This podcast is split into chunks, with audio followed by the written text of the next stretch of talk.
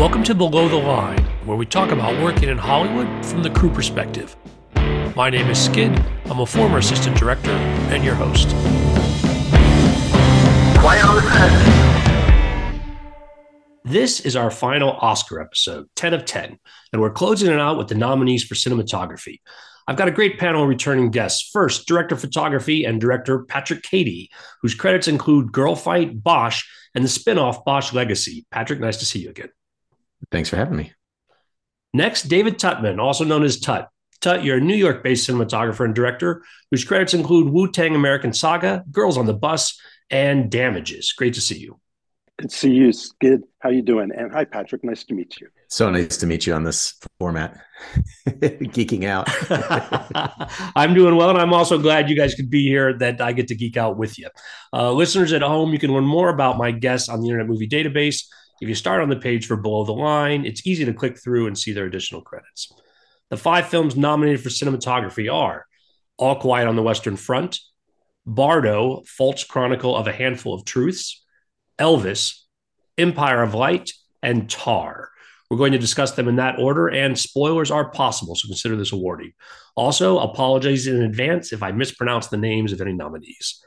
First, All Quiet on the Western Front, cinematography by James Friend. I mean, a simple movie, not much tricky coverage. Just a lot of lock-off shots. Well, there were some great lock-off shots. There were, right? And that's, I think, what works really well, right, is the combo. Yeah, I mean, they really set a tone with some seriously beautiful study, you know, particularly like the leafless trees and stuff. I thought they set an amazing, somber tone. That opening couple of minutes is just masterful. It's so well done. Yeah, and it's a movie that was shot for $20 million in 55 days, I saw, which to me is just mind-blowing in itself. Shot big format. They used the Alexa 65. I've never shot with the big format cameras. You know, the closest I've come is the Sony Venice, I guess. But quite beautiful and really wonderfully desaturated, other than the red of all the blood. I thought that was very striking, that they very purposefully left everything kind of on the downside, other than the vividness of the red and the suffering in us. Even if it's frozen, it's still red. You can still know what it is when your brain starts. Those opening shots were interesting to me because you're like, what am I looking at? And then you start putting it together and it's just horrible, which is the point. Yeah. I thought it was great visual storytelling. Very interesting to me how wide. It felt like it was very wide lens close-ups all the time, keeping it very intimate, and the protagonists, antagonists, really being so intimate with the camera, and in a very still way. Though the cameras weren't handheld, it was very much a tribute to the silent movie era. It felt like to me, in terms of even with the wide frames, it seemed to want to pay tribute to an older aspect ratio almost in a weird way. It wouldn't have surprised me if it was, if they'd gone for an Academy version. That's an interesting way to put it. Yeah. So that's really smart.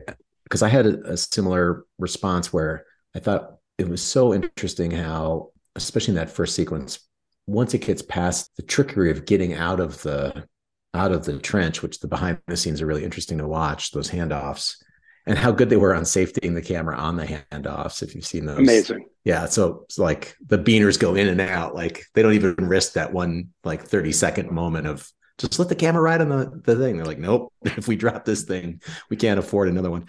You might not have even been able to get one. Yeah. Yeah, exactly. And and then it really becomes, a very Kubrick style dolly through the Badlands. And it works. It totally works in the choreography of all the people and the action.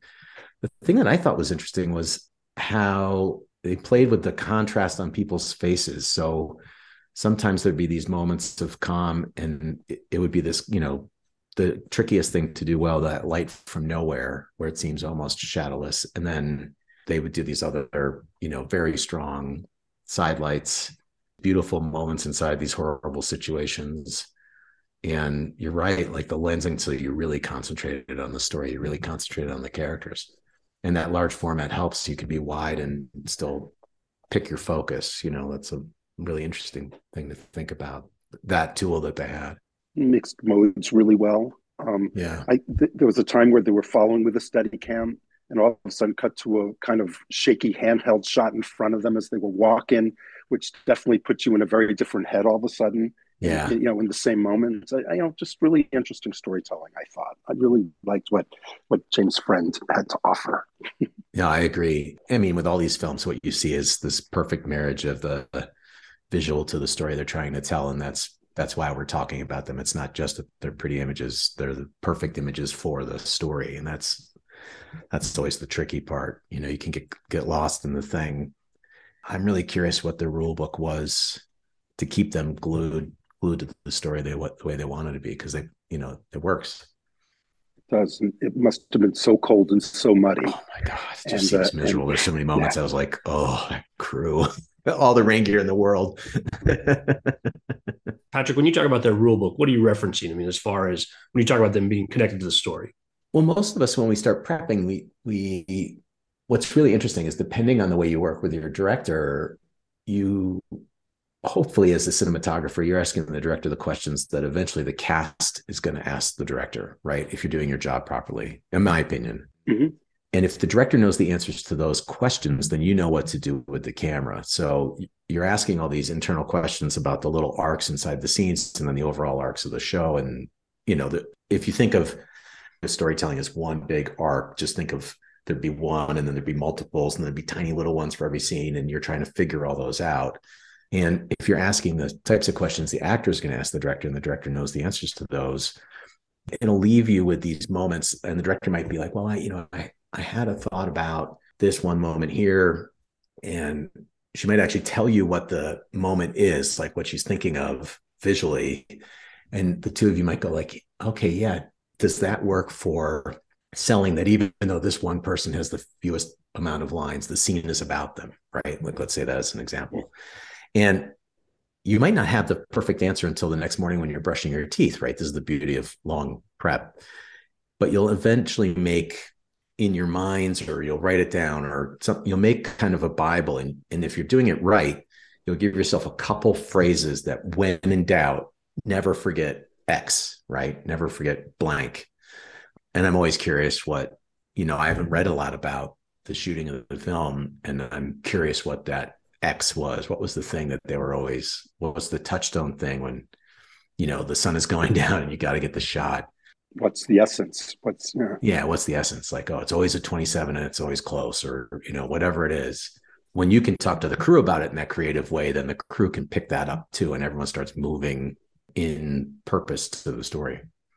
This is something I want to talk about in regard to another movie, actually, Empire of Light, but a movie like All Quiet on the Western Front had to have been very, I mean, to a degree at least, there's always room for spontaneity on a movie set to me, but it needed to be rather meticulously planned out. This was a highly structured job. And with that conversation beforehand was particularly critical in figuring out priorities on such a short and budgetarily challenged shoot. I mean, I kept thinking about the second ADs lining up, like, this is when you die in the background, this is when you die in the foreground. I mean, like, the mapping out of some of those sequences is crazy. Very well done. And it doesn't surprise either of you that they chose this large format camera that I'm not familiar with, that you suggested was even a hard camera to get, given the limitations of schedule and budget on a show like this. No, they might have done it to help themselves. If the story comes about no matter how grand the world, like no matter how big we make the battle around the person, we always want to concentrate on the person. One of the quickest ways to do it is to keep the plane of focus on the person, and a large format camera helps you do that. For sure. And they also did have an Alexa Mini large format camera there, which I'm sure they used on a lot of the more intricate battle and moving shots, steady cam shots and the like, and handheld. And they also had a Sony Venice there, which was used for its native 2500 ASA. That stuff I found in reading kind of quickly. That makes so much sense. Some of the night stuff is amazing. I'm a huge fan of the Venice, I've got to say. I haven't gotten to shoot with it yet. I've done 4 shows in a row on it at this point, and it's a workhorse in TV right now, it feels like. Yeah. And the elevated ASA setting is a game changer in a lot of ways. It's made a relationship with a production designer even more intricate and more important in a way, because you can go so strongly with available light almost all the time and make choices based on that. Not having to set your base level is an amazing thing. Yeah, you're not carving out, you're actually... Yeah, it's there already. So I think, you know, that combination of cameras makes perfect sense on a movie like that. Especially at that budget for that size. Yeah, amazing. We'll move on to the second film on our list, Bardo, False Chronicle of a Handful of Truths, cinematography by Darius Khondji. Well, I haven't seen it, so I'm very excited to hear what that has to say. All right, here we go. It was shot as well on ARRI 65 with Panavision vintage lenses as well as others. It's a very abstract and surreal movie, and my notes were basically dreams, shadows, reflections, water, the world of film. It felt like the highlights were so beautifully controlled in this movie, unusually so in today's era with the faster video cameras. Beautiful flowing long takes constantly, camera accordioning in and out, seamless and delicate low light exposures and moving from light into darkness and transitions of incredible quality at all times. Another very strongly rehearsed movie, it felt like, but also quite spontaneous looking, tremendous use of intricate movement on the Trinity head. There were some shots which had incredible scope where the camera was going maybe from 8 or 9 feet high to, you know, floor height, you know, really beautifully and furthering the story. I thought it was a pretty darn remarkable adventure. I'm not sure whether in my head it's the movie that I think is going to win the Oscar, but it is, like many of Iñárritu's movies, magical storytelling, I thought, and really dove into the notions of life and death, and the camera was of great assist in doing so. I can't wait to see it, because when I think of Darius, I always think of that magical realism, and then pairing him with this director just makes total sense to me. I can't wait to see it. Yeah.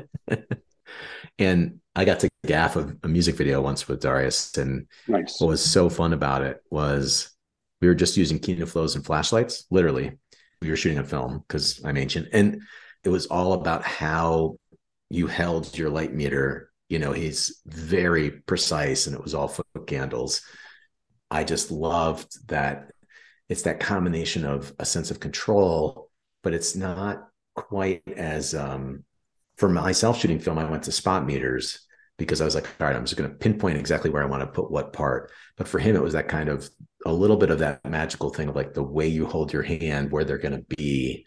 And there's that sense of like, that's right, that's wrong. And it's 1 degree of how you hold it and where you're pointing it towards the key. And so over the course of a few days, I got to figure out, like, I got to mentally connect with where that spot was for him. And it was such a wonderful experience for me, and especially on something where we had very little equipment. You know, it was more about how do you hold the meter, you know? So I can't wait to see it. I imagine there's a lot of that very precise placing of things. I think, yeah, I mean, there was mention in one of the couple of articles I read about, I mean, we're in an age too now with the radio-controlled lighting implements we have at our disposal, little, you know, our Titans and the steer tubes and our small panels and stuff that we can control every bit of temperature and intensity by radio. So I identify when you were talking about Darius's style, it's a lot of what I try to do these days and why I'm so fond of the Sony Venice camera, because it really does allow you to grab hold in that way and make your very precise little choices. As in TV, you hurl your buckets of paint at things sometimes. But with that willingness to play a very dangerous underexposure game and still really read the emotion of your protagonist while denying them a tremendous amount of information. It was done with such taste, I thought. There's been a lot of complaints lately about TV going too dark, and I can't say I disagree with that, to be honest with you, at times. But this was artful use of the absence of light. Oh, fantastic. You know, really nice, I have to say. That's exciting. Yeah. I don't think I followed his career as closely, but in looking it up, realizing that he did some of my favorite films, Delicatessen, Seven. When you talk about that sort of magical realism and that camera, how do you see this in the context of his work overall, this film particularly? That's a hard one for me. You know, I've always seen him as very aware and masterful in his control of ratio, of light and shadow. This movie plays differently in a way than that. it goes to a muddier type of experience of low light. It's much more spontaneous and feels less designed in certain ways than some of the moods that he's created earlier. But at the same time, you know, even in the midst of the chaos of spinning a dance floor, it always appears under control. Outside of the story is not necessarily always in control, it feels like. So that's nice. Patrick, something for you to look forward to, and our listeners who haven't got it yet. Yeah, I can't wait. Can't wait. I recommend it. I liked all the movies this year. They're nominated for cinematography. Well, then I'll be interested to hear what you guys have to say about the third film on our list, Elvis, cinematography by Mandy Walker. I mean, anyone who's got to keep up with Baz Luhrmann's got their work cut out for them. What's always interesting to me about what the cinematographers have to pull off with him is this level of sheen and control. It's a really, like, I think if you weren't a cinematographer, you might think it was easier. And it's so hard because she is, I assume she has to put herself in a place where she is carving out what you see, because there's, you know, there's this gloss to so much of it. And the camera movement is, you know, completely out of control because, you know, with Luhrmann, it's always moving. I think anyone who gets the chance to shoot for him is lucky, but also has their work cut out for them. It's a big movie. Yeah. Big performances, big movement, cranes, colors. I thought it was really well executed upon. I feel there are parts of it, but this didn't have to do with the cinematography. It could have been more succinct, potentially. Yeah. But that's just an overall movie review. But I thought that Mandy Walker did an extraordinary job balancing out some amazing visual storytelling with that need to provide dozens of moving shots and complicated ones. And to have the level of control of on a stage when you're on a city street and a corner, right? Like seeing in two directions on a city as he's driving around in his car surrounded by all these other cars. And it's like the same level of control just blown up to this, you know, to blocks. Totally. Yeah. Mandy spoke about how she went through a lot of actual Elvis footage and the desire for that Baz Luhrmann, and she had to really duplicate those performances and the depiction of those performances, and how she took her grip crew and her camera crew to watch all the footage, and then they would go to all the rehearsals and just move around with still cameras. That's so smart. To gauge the movement and really get a sense of it. So they went into it with a real overall, like you said, control and mastery of situation. I was struck by the palette of that comeback special, like to nail that just the way they did and have it be both modern and feel like it's of the period. Really, really tricky. Any false step and it doesn't work. And you watch it and then you go, it made me go look at that performance, old videos of it that are online. And I was like, I was really impressed by how they pulled that off. Really well done. Absolutely. Yeah. They had a couple of different treatments during the show. When they went to Las Vegas, they went anamorphic. They had been using spherical lenses before that for the earlier days. Thought that was a really nice kind of seamless transition. It really played and spoke of the stakes and the difference in level, and you know that Elvis and Tom were, you know, experiencing. Yeah, that's really, really smart. And make all the Vegas lights feel a certain way. And yeah. For those of us less familiar with the technology, you mentioned a switch from spherical lenses to anamorphic. What visual changes might we notice as viewers if we were watching for them? Well, it does two things. It's one is the way faces can start being rendered, and certainly the sweaty, aging, you know, getting beaten up Elvis, you come into a close-up with the right anamorphic and it distorts his face a little in a way that's correct. And then the main thing we probably both think of right away is the Japanese have a term for it that we use and we all pronounce differently. I pronounce it bokeh or bokeh, the way the out-of-focus lights are in the background. And in spherical, they'll replicate however many blades are in the shutter, right? So like old movies where you see little squares or hexagons in the background, that's because there's only that many blades in the camera. If they put little hearts back there, you'd see hearts back in the out of focus highlights. And then anamorphic, because the image gets compressed and then re-expanded, the expanded highlights give you those streaks. And depending on the lenses, they can really start getting across things in the image, which is perfect for Vegas. I mean, yeah. Did I say that right, Todd? That all felt really good. I mean, you know, I always feel as if anamorphic gives you a world where you're asking more of your focus pullers, because you're overall giving visually imperfect worlds into your stretching and unstretching images in the creation and recreation of them. It becomes a very selective experience for the audience. Yeah, you have to be careful about racks, right? Because they can look really weird. Yeah, it's a hard way to shoot often enough, I think, but very much worth it in a movie like this, I thought. One thing I do want to add was this was a movie where they used live grain, as it's called, in the making of the movie. They injected a type of graininess to bring it back to the era within the production of it, as opposed to leaving that all as a post-production.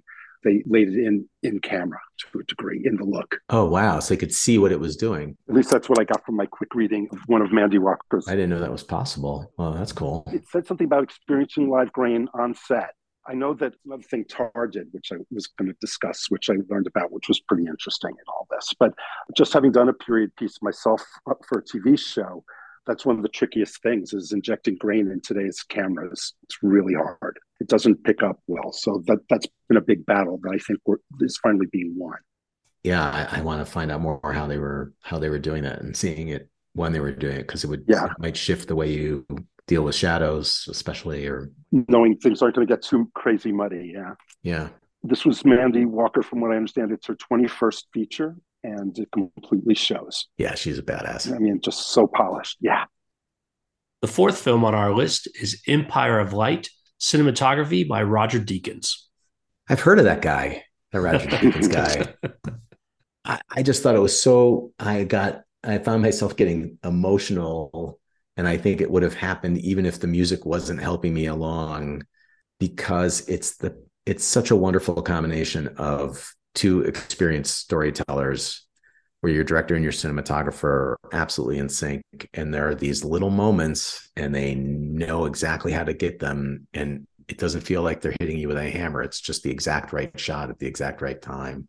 Her hand on the edge of the tub towards the opening of the film, just little things.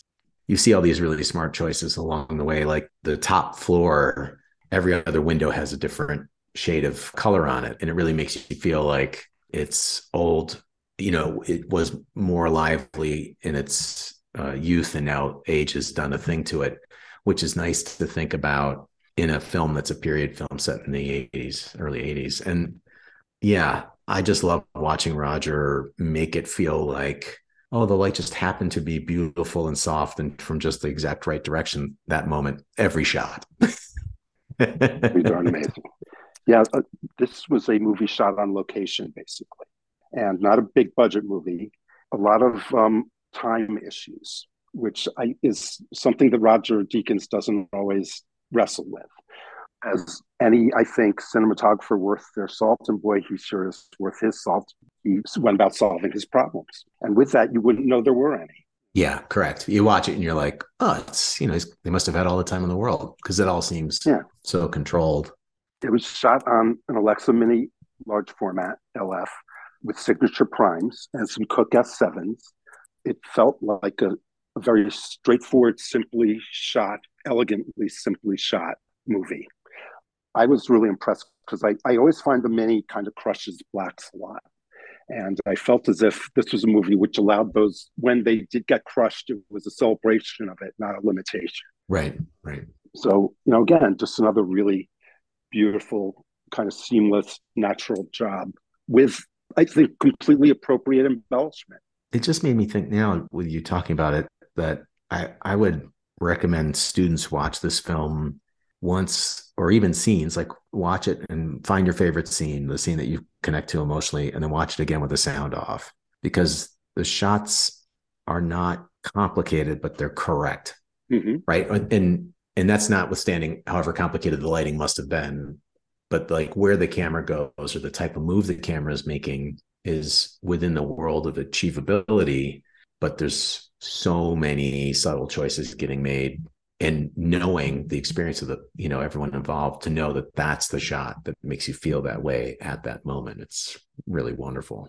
There's ways in which it made me feel more like the way in which one shoots a TV show, where even when I'm prepping, I never quite know what the shots are unless it's a very particular type of scene until the director and the actors are happy. And then you know what the shots are. Right. And it felt to me like this was that type of movie where a lot happened before final decisions on framing and treatment were made in a certain way, while being prepared ahead of time. It felt like it was very much a response to what was in front of them. Right. But you know, when they were scouting and Roger's like, you know, it'd be great if they stood in front of this window right here at totally this time of day. It'd be good if it was a cloudy day, you know, like.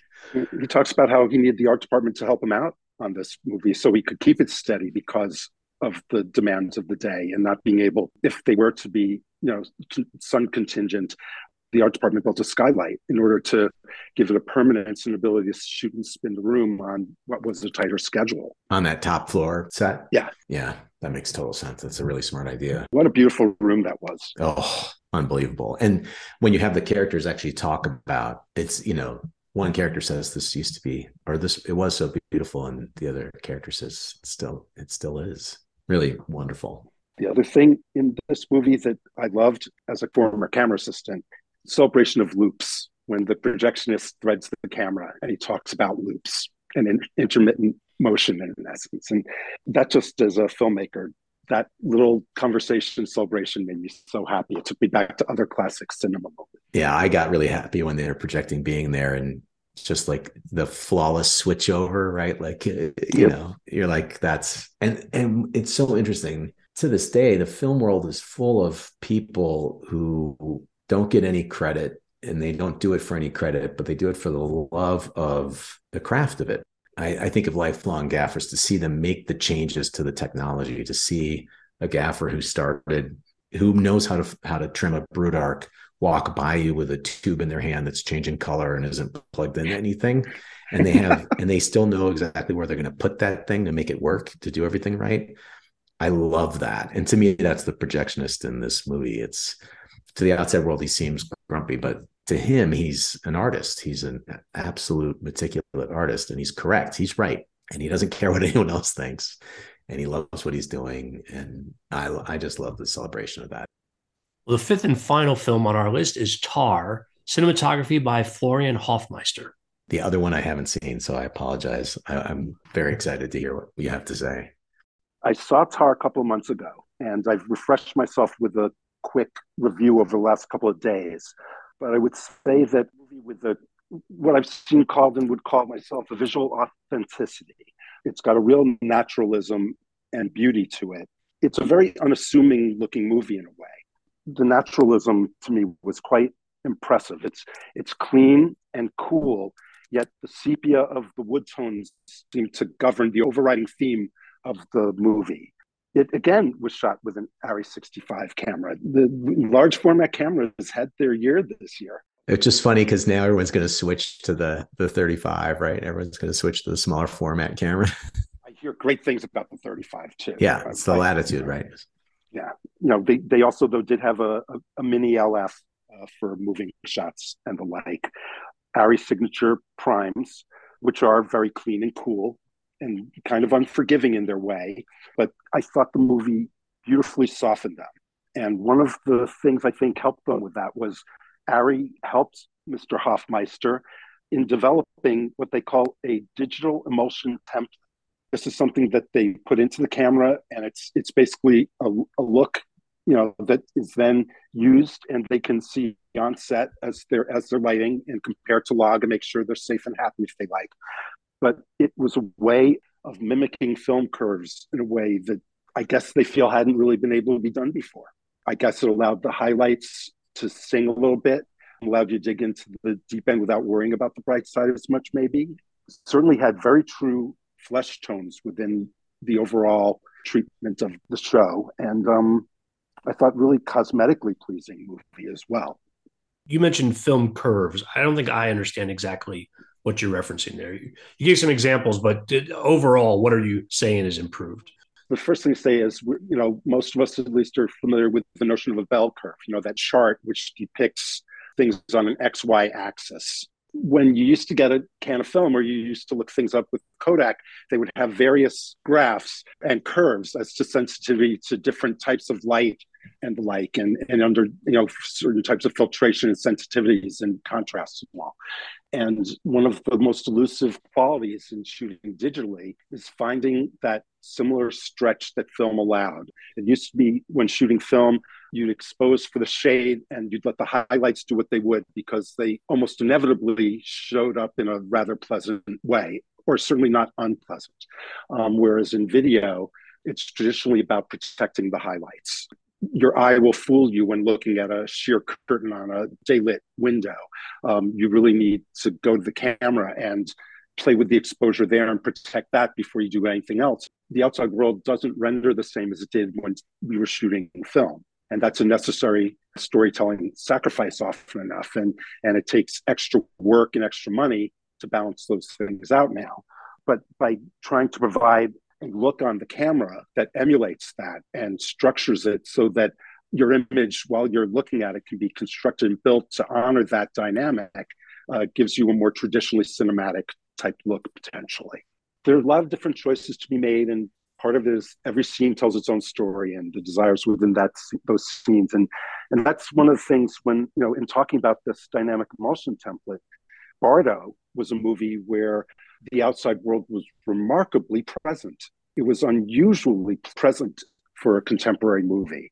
And I really enjoyed that a lot. And sometimes I thought it's, well, they made sure to shoot it no later than 10 o'clock in the morning because the sun was behind that building and didn't create a full exposure on it. But at the same time, the exposure management on that movie, the precision of all of it was really remarkable. Yeah, it is interesting how so often when you want to tell the story that's most emotionally real, you have to exact so much control on the real world because you're funneling it through all this technology and you want the technology to disappear. So you're making all these choices to make the technology not there. So then you start thinking about like, well, how does the human eye see things? And, you know, like, do we need 20K? We probably don't, right? Yeah. So I'm curious with Tar, do you feel like they did a great job at not falling into what could have been a pitfall of making a movie about music? No, I respected its examination of a rather difficult person. That's great. That's a great way to put it. You know, a very straightforward movie, conversationally, very straightforward. Scenes were just very honestly shot, it felt like to me. Great use of, we haven't talked a lot about camera angles today. At times we have with wider shots and intimacy of camera, but Tar used low angles really well. Oh, cool. As an expression of her power. I thought camera movement, camera height on Tar played a very important role. And when the movie was eye level, it was, to me, it really helped express what other people were sensing in her. Yeah, that's cool. Which is, you know, contributed to her not feeling so pleasant and troubled. You got to love an actor who goes after that part too, right? You Total respect. It can't be an easy head to get into day in and day out. Actors are amazing. That's why they I love acting. Yeah. And, you know, and as some, you know, as sometimes we're directors, you know, helping actors be comfortable and confident and making sure they feel as if our part of the story is being told properly and not taking over. Right. That we're there to support them. Right. Create the milieu. Yeah. Everyone's here for the story and it doesn't exist without an actor speaking the words. Yeah. Yeah. Ted, I have a question for you. We discussed this film because it was also nominated for film editing. And a hypothesis was put forward that maybe some of these scenes are actually subjective. In other words, that it's what she's experiencing rather than what's literally happening. And I'm curious from the cinematography perspective, if you noticed any evidence that would support or work against this hypothesis. Yeah, it's funny because I found that you brought me back something that I haven't thought about in probably a couple months since I really saw the movie. And I thought that opening really led us to something without giving stuff away, I guess. But within that, I thought they did a really good job of your knowing right off the bat that it was someone else's view there. I wish I had seen it more recently to really give it a more vivid level of conversation. But I definitely felt as if there was a real sense between kind of the handheld of it and almost the quickness of it, the inconvenience of it often enough. I thought that that really told the story. I love visual inconvenience. I like when things are imperfect. I feel as if that helps further stories. And I think that part of Tar did that. Tar's world had a greater degree of perfection and solidity to it. And that was more of a shakeup, if I remember correctly. That's a wonderful turn of phrase, the visual inconvenience. That's very well said, Doug. Well, thanks. I've always been a fan of it, you know, make the audience work a little. Yeah. There's a reward to it. Yeah. No, it's wonderful. Well, I think is there any, I'm sorry, I'm maybe going to ask the question you're going to ask. Is there any other film this year that you wish was on this list or something that you saw that you really loved? I don't know whether it would be an Academy choice or not, but the movie I walked away from last year being in ways the most impressed with was one of the silliest, and that was Bullet Train. Oh, that was really fun. I loved that movie. That was wonderful. Sensational. Its unabashed willingness to saturate and move and go kind of nuts and vivid.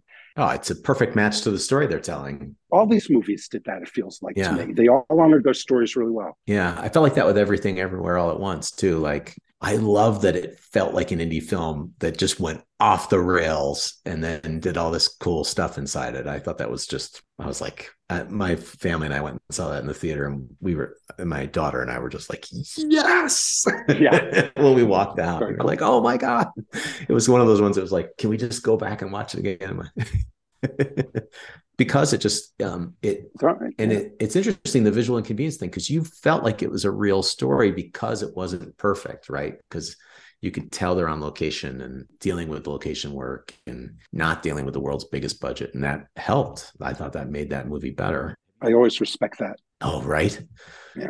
The other movie I loved the look of was Decision to Leave. Have you seen that movie? No, but I'm going to now. Oh my God. Talk about a point of view and the camera's height and headroom. And I got to interview the cinematographer for American Cinematographer and ask him, you know, there's interesting points of view from behind things or literally through other people's eyes, things like that. And it's remarkably controlled. Yeah, it's a really impressive movie. Thanks for the recommendation. I love the movie, but I also thought the cinematography was completely crazy pants. Good. Nice. Excellent. In the opposite direction of like that and Bullet Train couldn't be further apart from each other. And I love both of those ideas as being, you know, movies that as cinematographers, you walk out and you're like, damn. Yeah. Really neat. Guys, on that note, we're going to call it a wrap. And that is a wrap on 10 episodes of Oscar Insights. Thanks for bringing us home. Congratulations, Skid. Well done, Skid. for all my guests, as you guys are standing in for now, it's been a pleasure having everybody on. Listeners, I always appreciate your feedback. You'll find my contact info on our website, belowtheline1word.biz. That's B-I-Z. As I mentioned before, you can also find all 10 of this year's Oscar nominee episodes on the website as well. I'm working on one more awards-related episode now, an Oscar epilogue, where we talk about the ceremony itself with actual attendees, but whether it wraps season 15 or kicks off season 16 is still TBD. Either way, I hope you enjoy the Academy Awards this weekend and join us again on the other side. Thanks to Curtis Fye for our music and John Wan for our logo. The logo is available on t-shirts, mugs, and stickers at redbubble.com. To all of our listeners, I appreciate you. Please rate us wherever you get your podcast and tell your friends. Thanks again from Below the Line.